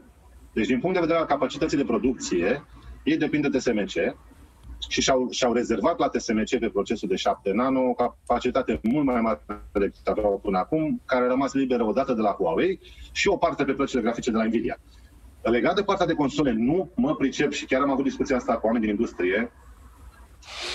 Eu nu știu dacă deal-ul dintre A M D și Sony este că A M D se duce cu vagonul de chipuri produse de ei și Sony le lipesc pe placa de bază de la consolă, sau dacă A M D doar i-au vândut lui Sony proprietatea intelectuală, adică desenul, și Sony este clientul T S M C și sunt produse pentru ei. Nu știu dacă știe cineva cum funcționează efectiv producția de chipuri de console. Adică A M D se duc cu sacoșa la Sony și zic, uite-le mă fizic, sau A M D le-au dat chipul și licența și pur și simplu Sony la fiecare bucată vândută au o cotă parte pe care trebuie să le dea celor la A M D și le produc singuri? Nu știu, sincer. Dar nu aș băga în aceeași discuție treaba asta pentru că uh, nu, cum să spun, cred că sunt rezervări diferite, alocări diferite la T S M C, după părerea mea. Nu eu, dintr-un, eu dintr-un raport legat de chestia asta pe care îl citisem, nu știu, acum câteva zile, am înțeles, deși la fel, nici măcar articolul nu e foarte clar, că Sony ar produce la T S M C chipurile alea și că A M D le-a dat doar uh, patentul da. ăla, știi? Și ei, ei, da. ei, fa- ei deci fabrică, eu, de fapt, ei dau de fapt comanda de... Mereu, oricum, cum spuneam mai devreme, ăștia de la A M D au declarat că nu vor fi probleme legate de disponibilitate și că ritmul de producție E unde dar trebuie. Gândiți-vă, gândiți-vă și voi la un lucru, că e un ordin de mărime diferit. Una îți place, faci plăci grafice high-end, iar consolele, uh, din câte știu eu, per generație se vând undeva între cincizeci și șaptezeci de milioane de bucăți, nu? optzeci de milioane de bucăți, nouăzeci de milioane de bucăți, cam așa, nu? Pe parcursul a cinci șase ani. Păi gândește-te că în prima parte de live... Se ducă, se ducă la coșă. Da, nu, nu, nu, nu cred că se duc ei, pentru no. că ăștia estimaseră că doar în prima parte din life cycle, uh, undeva la cincisprezece milioane de unități ar trebui să producă și au zis ok, ar fi ceva probleme, așa. Am înțeles o chestie mică și de la cincisprezece milioane au, au ajuns la unsprezece milioane, dar cred că problemele astea au legătură mai mare cu situația prin care trecem și cu numărul de pre-order-uri da, și da, da, da, da, da. nu neapărat dar cu faptul că nu puteau produce eu, volumul ăla. Personal, cred că A M D dau frumos arhitectura și blueprint-ul pe o dischetă, între ghilimele. Sony le dau o sumă de bani, de asemenea le, le asigură un procent, nu știu, un dolar, cinci dolari, habar n-am, zece, o sută per consolă, chiar nu știu. Și cred că Sony, care își produce singur console, adică care are furnizorii lui pentru consolele lui, își ia chipurile de la A M D, memoriile de la Micron sau de la Hynix sau de la cine le-o lua, P C B-ul de la una dintre cele cinci fabrici din China care fac P C B-uri, uh-huh. carcasa de la ăla se asamblează nu știu unde, adică cred că procesul e gândit pentru a fi optimizat cât mai bine, atât din punct de vedere al costului, cât și al controlului calității. Nu cred că are rost să lucreze cu, ți-am zis, să-i, să-i, să-i iei poșa de la A M D să-ți vină cu camionul, știi, bip, bip, bip, să-ți descarce chipurile din basculantă, nu, nu mi se pare logic. Dar nu am eu cunoștințe în domeniul ăsta. Nu am da, văzut de văzut. Da. Dar nu, nu, nu cred că, deci eu nu cred că A M D vor avea o problemă, la fel cum cred că nici NVIDIA nu, nu vor avea o problemă once all this gets going. Adică într-o lună, două, nu cred că vor mai fi probleme de disponibilitate. Atâta timp cât noi ia razna mining-ul, iarăși caz în care stați liniștiți, cine zice plus video, aveți pe bun. Ne-a lămurit, ne-a lămurit colegul ce era nouă mii nouă sute T? Uh, nu a spus, dar văd că poate o discuție destul de aprinsă legată de comportamentul consumatorilor din Statele Unite. Avem o dezbatere aici pe chat. Da, deci deja e și bătaie, ok. Da, da e exact. Cu... E cu... Alte întrebări mai avem? Nu ceva direct. Eu aș fi avut una legată de console, dar mi-ai răspuns Ia. atunci când ai spus că nu ești expert în console. Dar totuși Așa. n-ar strica întrebarea. Da, întreabă, hai, luminează-ne, poate, poate se pricepe Aidan. Da, nu știu, e o generație consecutivă când Microsoft și Sony au o arhitectură foarte asemănătoare. Bine, cea anterioară a fost super apropiată, acum se diferențiază prin S S D în cazul Sony și prin mai mulți teraflopi, putere mai mare de procesare video în cazul Așa. Xbox. Microsoft. Așa. Și Mai, până la urmă, uh, ce contează mai mult la generația actuală sau next gen? Păi, știi ce? Cum văd eu, ca un om care vine din partea mea a iazului, adică nu un consolist înfocat, dar eu am început să văd din ce în ce mai mult, de fapt, de când s-a lansat PlayStation trei, eu am început să văd din ce în ce mai mult consolele ca, ok, hardware-ul e hardware, dar contează mai mult serviciu.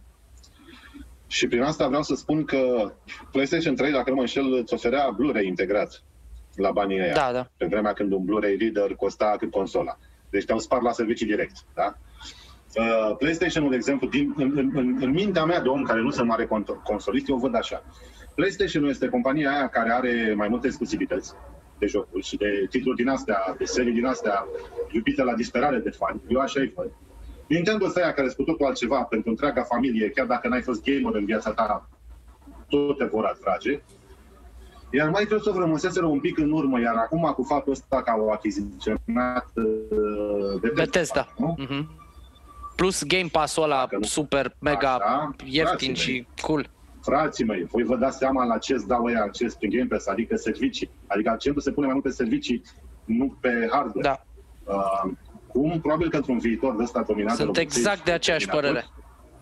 Într-un viitor de ăsta, gaming-ul ăsta la distanță, cum era Nvidia, cum îi zicem, GeForce Now.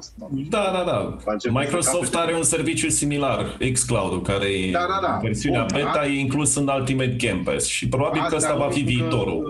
în cazul ăsta. Care am înțeles că bate Stadia deja, deși nici măcar nu intenționa să fie un concurent, dar e deja mai bun. Gândiți-vă și voi, faptul că Microsoft achiziționează Bethesda, știți că e gluma aia, că băiatul ăla, cum îl cheamă, care a făcut, uh, cum îi zicem, uh, The Elder Scrolls, ăla cu sus rota, da. Skyrim.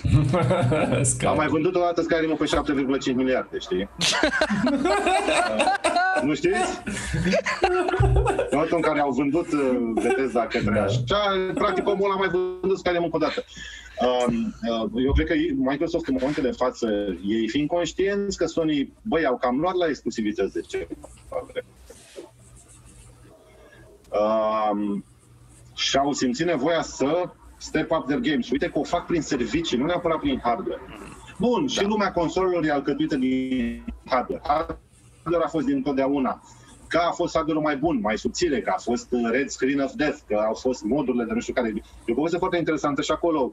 Uh, uh, dar până la urmă hardware-ul ăla este doar un, na, chestia aia, cochiliile din uh, uh, care era, mă, filmul cu cochilii, cu... te duceai la baie și erau trei cochilii, în fine. Uh, hardware este doar o, o portiță către servicii și exact. Bătarea acum se dă în servicii. Sony vin cu exclusivitățile și Microsoft îți vine cu Game Pass-ul ăla unde rupe. Nu știu dacă hardware-ul face de mare, seama... sincer. Game Pass-ul funcționează și pe device-uri mobile. Asta da, e foarte da, interesant. Da, da. Știu, frate, știu. Știu, pentru că, uite, uh, uh, eu am un foarte mare pinte cu Microsoft pentru chestia asta, mai ales că iau în România o echipă de câteva mii de oameni. Suntem o țară importantă pentru ei și totuși la nivelul de Xbox și de asta întotdeauna parcă n-avem suport, parcă trebuie să-ți faci contul pe U K sau... Da, nici nu o să ai prea curând, da. Uh, da, și, de exemplu, desktop-ul Lenovo Legion, nu mai știu care, uh, ca ei să... Na, știi cum e, orice producător de gaming încearcă să lege ceva și îți veneau, în orice țară civilizată cu apă caldă, îți venea cu un uh, moca, inclus în preț, cu un gamepad ăsta de Xbox wireless și cu uh, rahatura de receiver integrat în laptop și cu Game Pass-ul moca. Și în România nu e așa, pentru că Microsoft nu ne iubește aparent. Ah, fac, frate, da, astea sunt urâte chestiile. La fel la telefoane.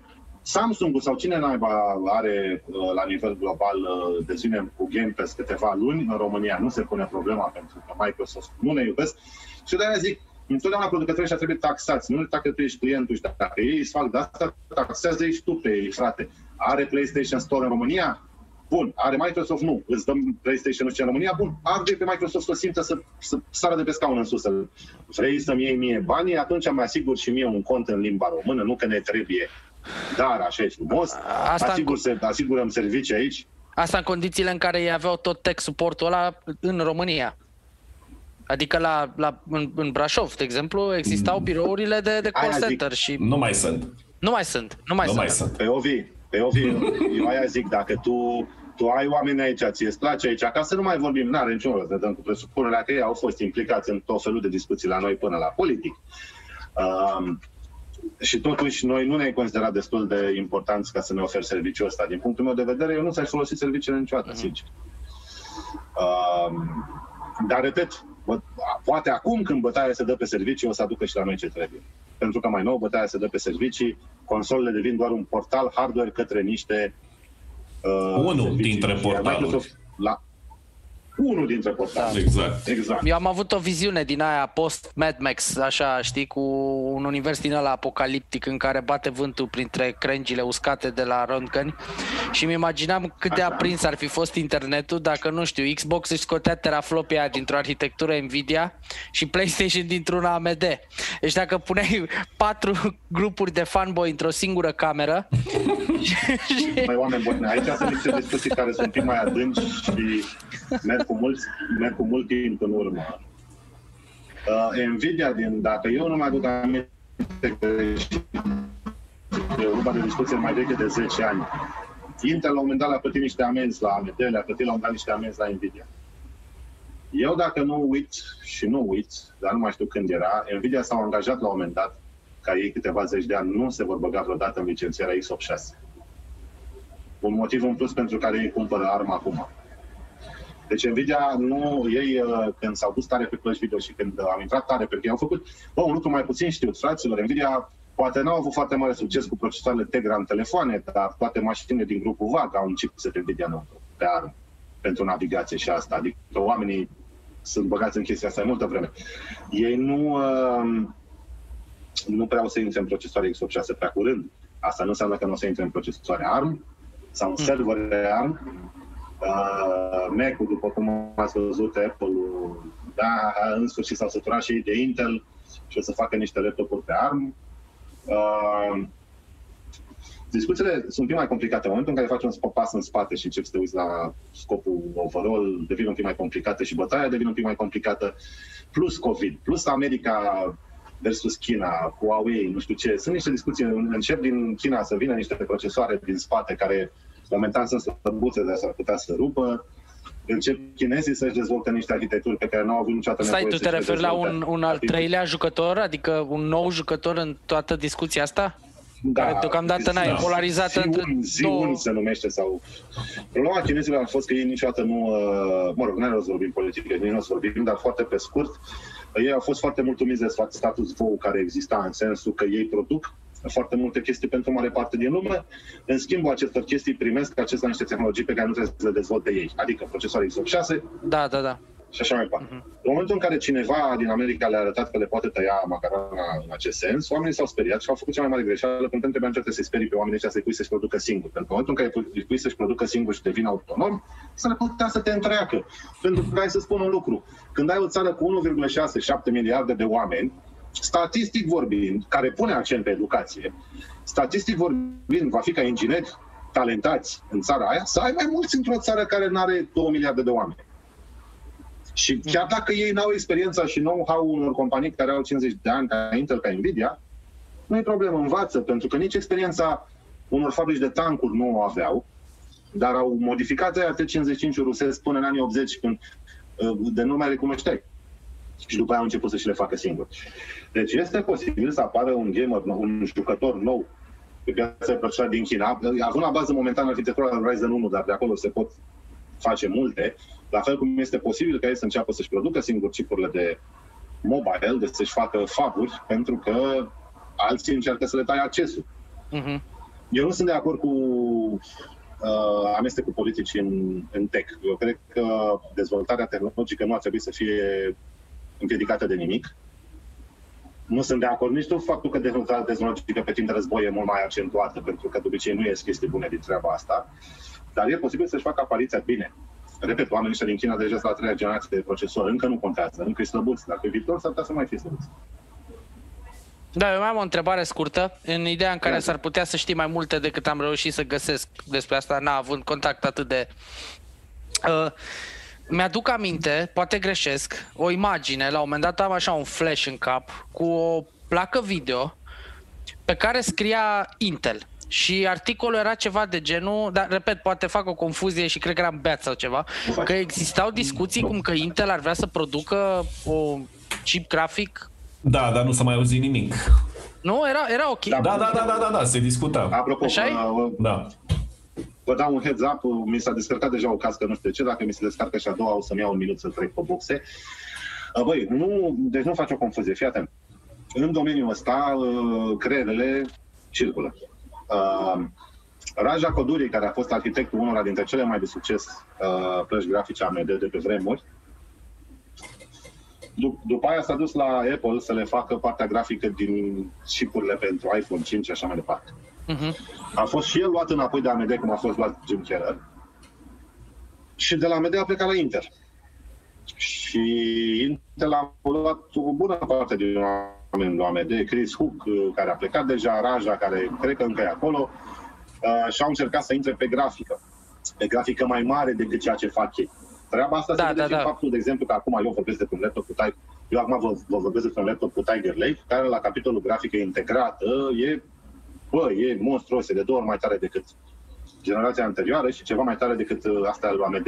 Deci le iei și ceva. Pe de altă parte, uh-huh. ideea asta că Intel încearcă să facă o grafică integrată consumer. Deci, atenție, consumer, nu vorbim de acceleratoare pentru uh, uh, servere și așa mai departe, nu vorbim de quadro-uri, că acolo au ceva experiență. Dar ideea că Intel a încercat să facă plăci grafice consumer, chiar ei au susținut-o și au întreținut-o, uh-huh. Nu văd un viitor prea mare în curând pentru asta, din două motive. Una la mână, Nvidia, băi, Nvidia, gândiți-vă că fac foarte multe chestii, dar totuși partea asta de procesare grafică la ei este core business. Deosebire de Intel, ei în ultimii ani nu au dat facapuri majore. Uh-huh. Doi la mână, A M D, băi, acum au banii și au oamenii, oamenii au avut întotdeauna oameni deștepți, dar acum au și banii ca să poți producă ceva ca lumea. E foarte greu să intri între ăștia, extrem de greu. Nu e imposibil. Intel încearcă chestia asta. Eu am fost la C E S anul ăsta, pre-COVID. Uh, și am văzut Intel X E-ul ăla. Momentan s-a materializat în grafica inclusă în procesor. Uh-huh. Dacă încearcă ei să facă plăci grafice dedicate, plus e altă problemă, acolo s-au alți parteneri. Pentru că plăcile grafice, până la urmă, trebuie să ți le integreze. Gigabyte, Asus, M S I, la, la, la, la, la, sunt alte discuții, sunt alte deal-uri, sunt alți bani. Da, și nu știu, da, da. Sincer, eu nu... Eu, eu, inclusiv contează jocurile, sunt programate și cum. Eu nu cred, eu nu cred că deci va intra pe segmentul ăsta prea curând. Pentru că au un război da, de purtat cu A M D acum. Exact, stai, jumătate de secundă. Vă schimbați și mie. Adică mai e ok, nu mai e. Da. Da, ideea e că am senzația, nu știu, că din... din nu, nu sunt stare să lupte pe mai multe fronturi în momentul ăsta, sunt sigur. Păi, și oricum să știi că am văzut... să lupte pe frontul lor în momentul ăsta. Da, exact. Ce să mai Dacă am te văzut... chinui pe segmentul tău de bază... Eu nu o zic cu răutate. Eu sunt un om care a admirat, deci hai să ne înțelegem ce vorbeam la început. Oamenii s-au transformat în fan, echipa A M D, echipa Intel, echipa NVIDIA. Eu întotdeauna am fost performanța, unlimited fucking power. Eu vreau, eram overclocker extrem, vreau să sparg recorduri mondiale, nu mă interesa cu ce sparg. Din motivul ăsta întotdeauna am folosit ce e mai bun. Um, Pe mine nu mă interesează, ei n-au decât să facă ce vor, dar în momentul de față ei nu au un proces de fabricație ca lumea, pentru că și zece nanometri ăsta pe care scot Tiger Lake-ul încă e I F I, da? Uh, ei au niște ingineri excepționali care au reușit să tragă de o arhitectură veche de cinci ani, un proces de fabricație vechi de cinci ani, cât să încă să fie competitivi. Dar A M D nu mai stau pe loc cum stăteau acum zece ani. Și atunci ei mai întâi să fie în stare să facă procesoare cum făceau pe vremuri și după aia n-au decât să facă plăci grafice. Asta e părerea mea. Repet, dar pierd, personal, pierd mult. mult. Pierd mult. Eu am văzut design-ul care includ de marketing. Față... Să știi că am văzut designer grafici Mersi. care erau team Intel de ani de zile și se băteau cu cărămida în piept până erau roșii la gură că Intel-ul e și acum nu știu cum să-și facă rost da. de bani pentru cele mai șmechere Ryzen-uri. Pentru că s-au uitat, s-au uitat peste tot și le vor pe alea, că sunt mai bune. A, știu, și a doua problemă următoarea. Ce ciudat, te uit direct în cameră. Dar nu, mă uitam că mă gândeam, am rămas într-o singură cască, mă gândeam dacă să vă trec direct pe boxe sau nu, dar mai aștept că treabă. Casca. Băi, uh, ideea e, ei datorită modului în care au fost construite jocurile lor până acum și datorită faptului că arhitecturile lor când au fost gândite, au fost gândite foarte bine, încă în jocuri au un slight edge, mai ales în uh, Full H D. Uh-huh. Uh, slight edge-ul ăsta lor într-o generație două de la A M D dispare. Da, eu, eu mă referam și la softurile, softurile de, nu știu, de la suita Adobe până la Procreate sau știi, adică băi, Adobe sunt niște oameni care întotdeauna au fost foarte foarte lenți și au, au adus suport foarte târziu, nu, dar din cauza asta mulți oameni, de exemplu, pe editare au trecut pe DaVinci Resolve, care DaVinci e făcut de Blackmagic, ăia care fac camerele uh-huh. și care, fraților, integrează suport de vreme, adică, băi, rupe A M D-ul un Blackmagic, pentru că asta vreau să spun. Dacă în, game, dacă în gaming Intel încă are un mic edge în Full H D mai ales, dar ok, tu ai cinci la sută în Full H D. Dar pe partea de productivitate, te omoară ăia în orice aplicacie cu oriunde între douăzeci și cincizeci la sută dintre vezi. Da, da, da, asta e cât se poate de adevărat. Știi? Și diferența nu e atât de mare. Nu mai avem întrebări de pe... Nu, nu mai avem întrebări de pe YouTube sau încă se ceartă cu oamenii? Ba da, deci s-a lămurit situația cu nouă mii nouă sute T-ul, da, e un procesor Intel. Și... A, deci procul, deci, ok, așa. Chiapclaw vrea să știe legat de lansarea plăcii trei mii șaptezeci pe douăzeci și nouă octombrie, la o zi după lansarea A M D, dacă ar avea legătură cu producția preliminară a mai multor unități, cum afirmă unele surse, sau e doar o mișcare de marketing împotriva A M D?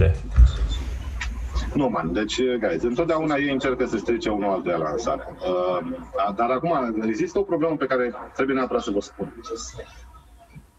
Ceea ce au anunțat A M D că vor anunța în octombrie, mai întâi pe procesoare și după aia pe plăci video, nu sunt N D A-urile, nu sunt lansarea oficială a plăcilor, alea sunt datele anunțurilor. A M D nu lansează nimic pe douăzeci și opt, A M D te anunță ce plăci grafice va avea.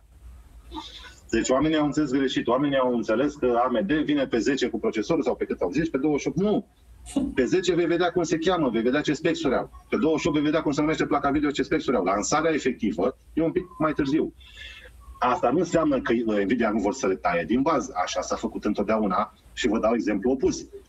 Măi, fraților, nici nu au apărut bine primele leak-uri cu Tiger Lake, unele inclusiv date de mine, când deodată și-au făcut, deci, procesoarele A M D Renoir pe laptopuri care distrug efectiv. Deci dacă, băi, dacă pe desktop A M D cu Intel sunt pe acolo, băia gaming, pe laptop A M D i-au distrus, deci i-au distrus complet. Păi nici nu și-au făcut bine apariția primele leak-uri cu Tiger Lake.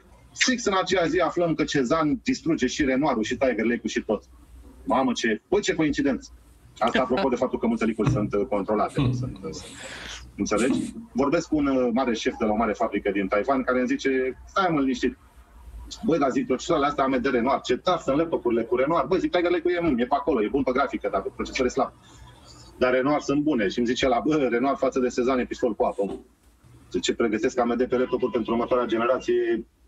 Deci, adică ce le-au făcut lui Intel anul ăsta, nimic pe laptopuri vorbim, față de ce vine, știi? E, informațiile astea nu se scapă așa întâmplător, asta se scapă după un program, la fel. Nvidia au mutat pe douăzeci și nouă. Normal că au mutat pe douăzeci și nouă ca să tragă atenția asupra lor, dar asta se face... Eu trebuie să vă dau un exemplu, că voi, voi poate nu știți, Intel pe vremuri avea o chestie care se numea I D F, Intel Developers Forum. Da, da, da. Mergeam în America, în centrul Moscon, unde ei ne arătau viitoare tehnologie de peste un an, whatever.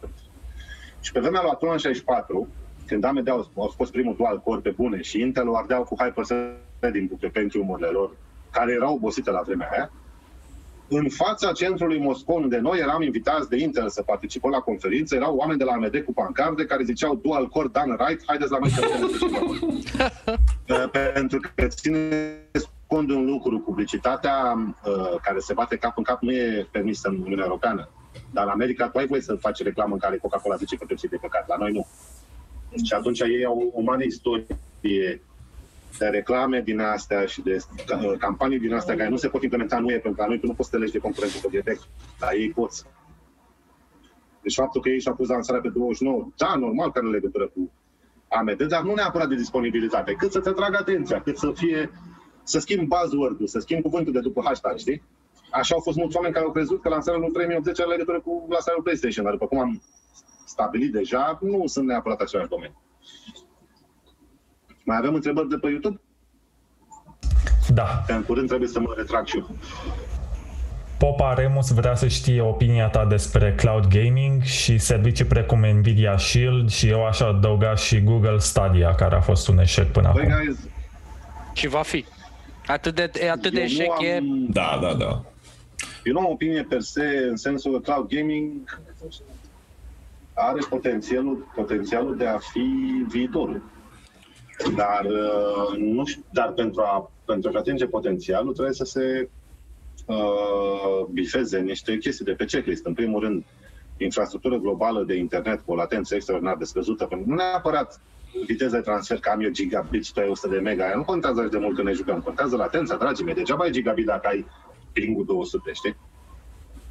Deci, cloud gaming-ul sau, sau gaming-ul ca și serviciu, nu ca hardware, cred că sunt multe companii care vor să vadă că asta se întâmplă și sunt mulți utilizatori, pentru că dacă tu plătești un abonament ca la Netflix de zece euro pe lună și te joci ce vrei, mi se pare foarte cool. Mai întâi trebuie să rezolvăm infrastructura, mai întâi trebuie să nu ai lag. Asta înseamnă că pe lângă faptul că toți trebuie să avem internet strong, ceea ce în România nu e o problemă, oamenii ăștia, serverele lor, trebuie să fie împărțite pe majoritatea continentelor.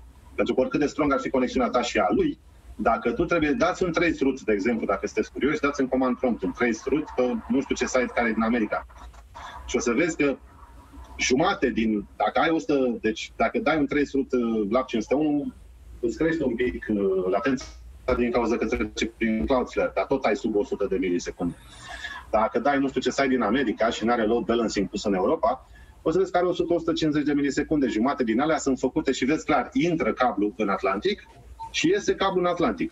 Și durata uh, traseului informației pe sub Atlantic e de vreo patruzeci, cincizeci de milisecunde. Cam pe scurt, ai nevoie de servere împărțite pe tot globul, nu? Ai nevoie de o rețea ca lumea în toată lumea, ai nevoie de servere uh, cu load balancing puse în toată lumea, ai nevoie de unul destul de mare încât să poată să aducă mare parte din producători sub umbrelă, pentru că uitați-vă ce se întâmplă, frații mei, ideea era că Netflix-ul ne salvează, era you were supposed to destroy them, not join them, right?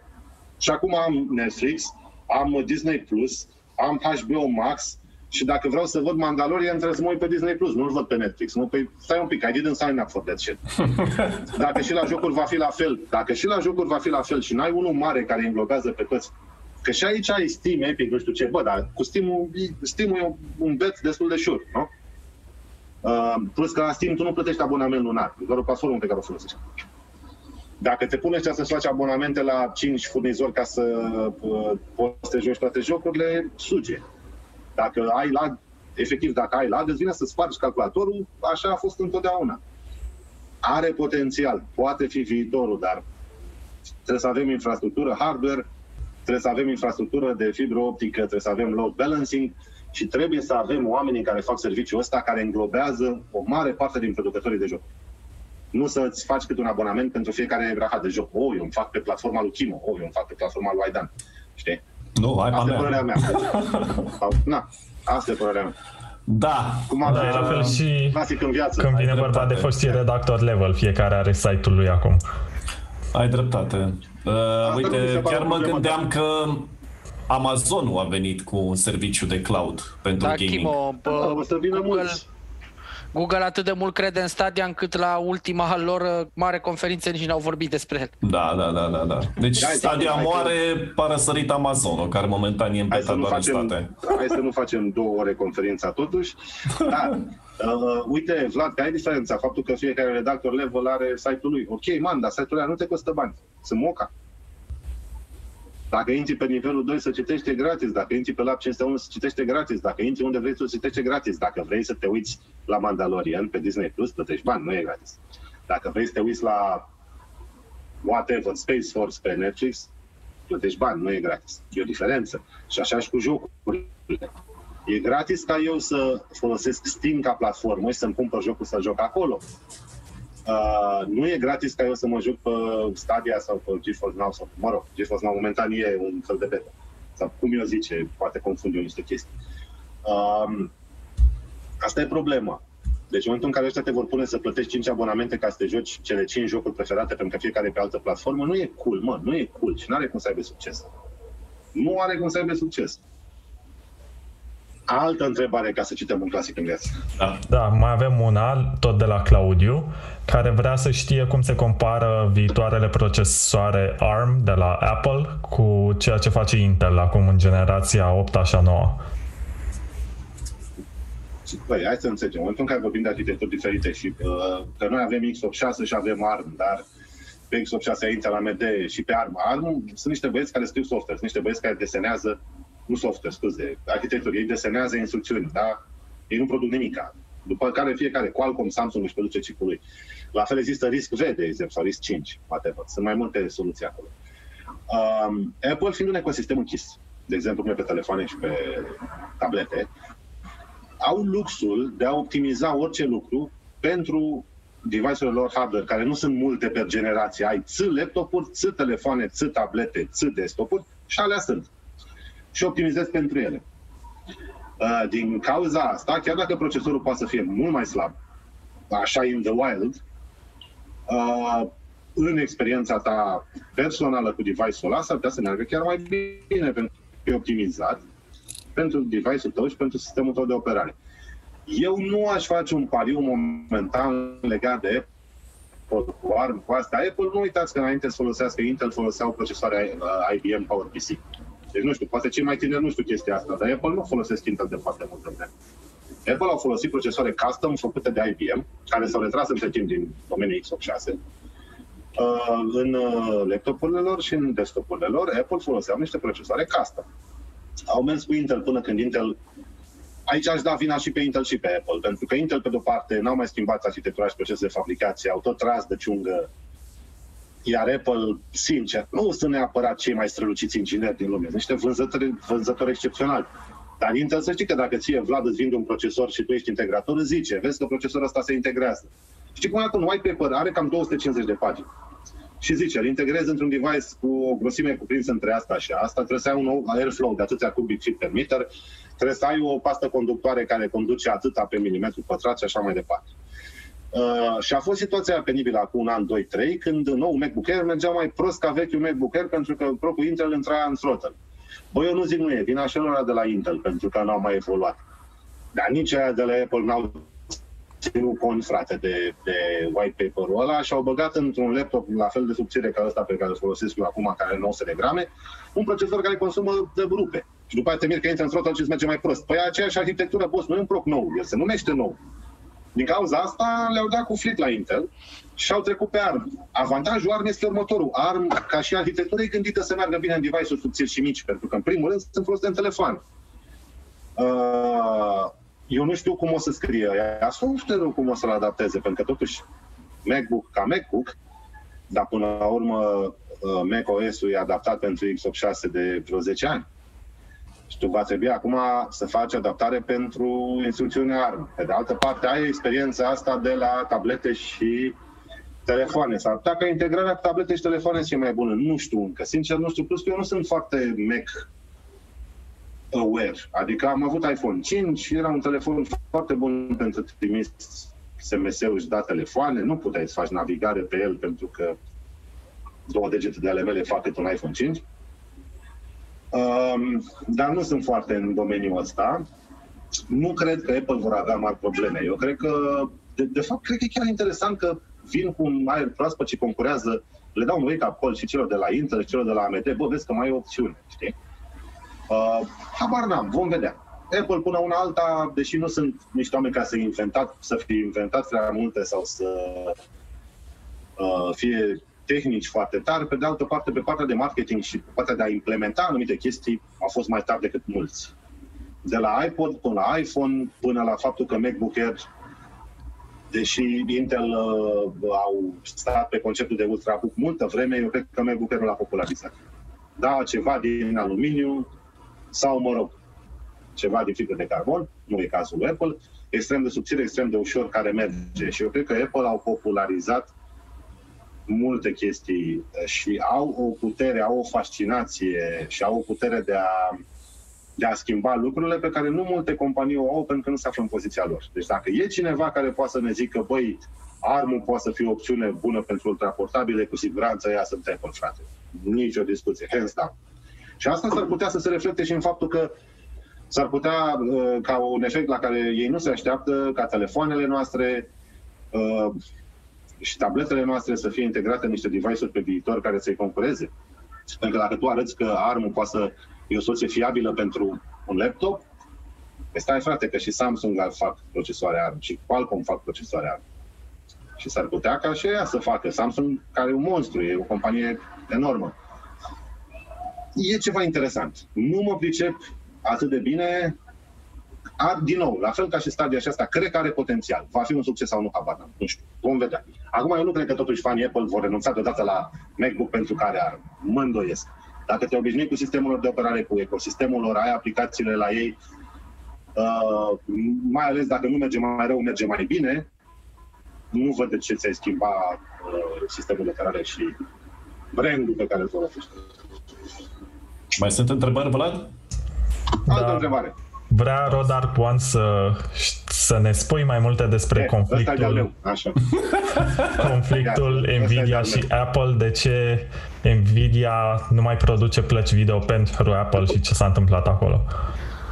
Băi, nu mă pricep, sincer, nu mă pricep. Eu știu că A M D, eu știu că Apple au mers pe plăci grafice A M D în laptopurile și în desktopurile lor de multă vreme, de pe vremea lui cincizeci și opt șaptezeci chiar. Nu știu când s-au certat cu Apple, dar dacă vrei să-ți dau, să-mi dau cu presupusul, spun atât, Apple sunt o companie tare, mare și tare și care reprezintă ceva în domeniul ăsta și atunci sunt aroganți. Nvidia pe segmentul lor sunt cea mai mare și tare companie și sunt absolut convins că sunt la fel de aroganți. În general, când se întâlnesc doi aroganți, nu prea au cum se înțeleagă. Apple s-au înțeles cu A M D pentru că aia săraci erau într-o groapă și au zis, ia-le șeful, ia-le și folosește-le, ți le dau la jumătate de preț. Nu poți să îi pretinzi lui Jensen în același lucru, pentru că la bă, plăci grafice Știi? Deci nu mă pricep, nu știu ce a fost în spate, dar presupun că e din cauza aroganței. Din cauza că au fost, ambele companii erau mult prea puternice ca unul să lase de la ei, să facă compromisul necesar ca să poată să lucreze împreună. Da. Băieți, ce scuze, eu, eu trebuie să vă las la următoarea întrebare. Mă bucur că v-am văzut. Doar și eu mai stau la o întrebare două și plec, că deja ne-am lungit. Păi, da, ne vedem și nu uita cu uh, corega aia să ne aduci când, da? Seară frumoasă, salutare, Vlad. Bye, da, da, da, pa, pa. Pa, pa. Pa, pa. Ziceți, guys, mai avem întrebări, că mai stau și eu puțin, că am zis că stau o oră și am stat două. Ha. Da, eu sunt curios dacă ai idee despre da. noua generație de NVIDIA Tegra, care sunt niște, efectiv niște tablete care sunt folosite la consolele Nintendo și se zvonește că ați scoate o versiune nu. Pro sau o versiune mai avansată de Nintendo Switch. Care am, eu am Tegra acasă, am, am Shield acasă, am tablete Tegra, dar ultima generație care a apărut de multă vreme, încă nu știu nimic despre asta. Cred că totul depinde dacă NVIDIA duc la capăt achiziția lui A R M sau nu, pentru că atunci s-ar putea să se pună problema altfel.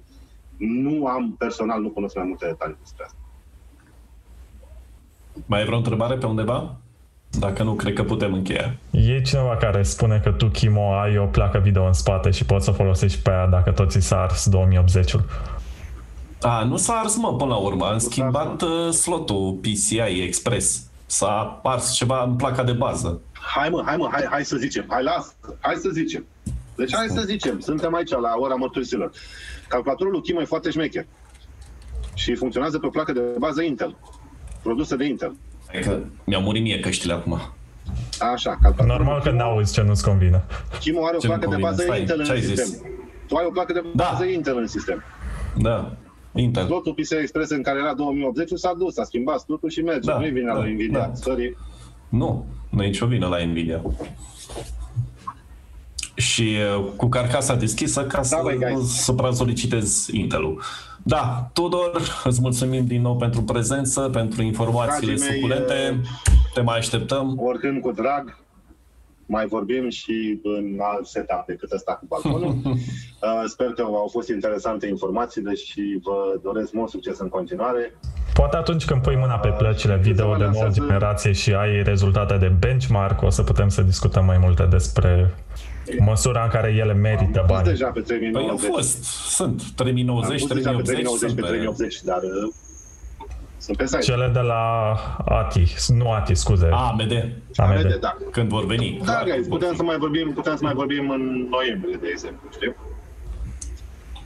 Hai, v-am lăsat, mi-am făcut mare plăcere și ne mai uh, Salut, ne mai vorbim eventual, cum a zis și Vlad, după ce se lansează și A V D-urile, după ce se lansează troacele, după ce se lansează trei mii șaptezeci. Avem mai multe despre care putem să vorbim, da? Hai, seară faină, dragilor! Salutare, seară faină! Salut, Vlad! Vă mulțumim și vă mai așteptăm! Pa, pa!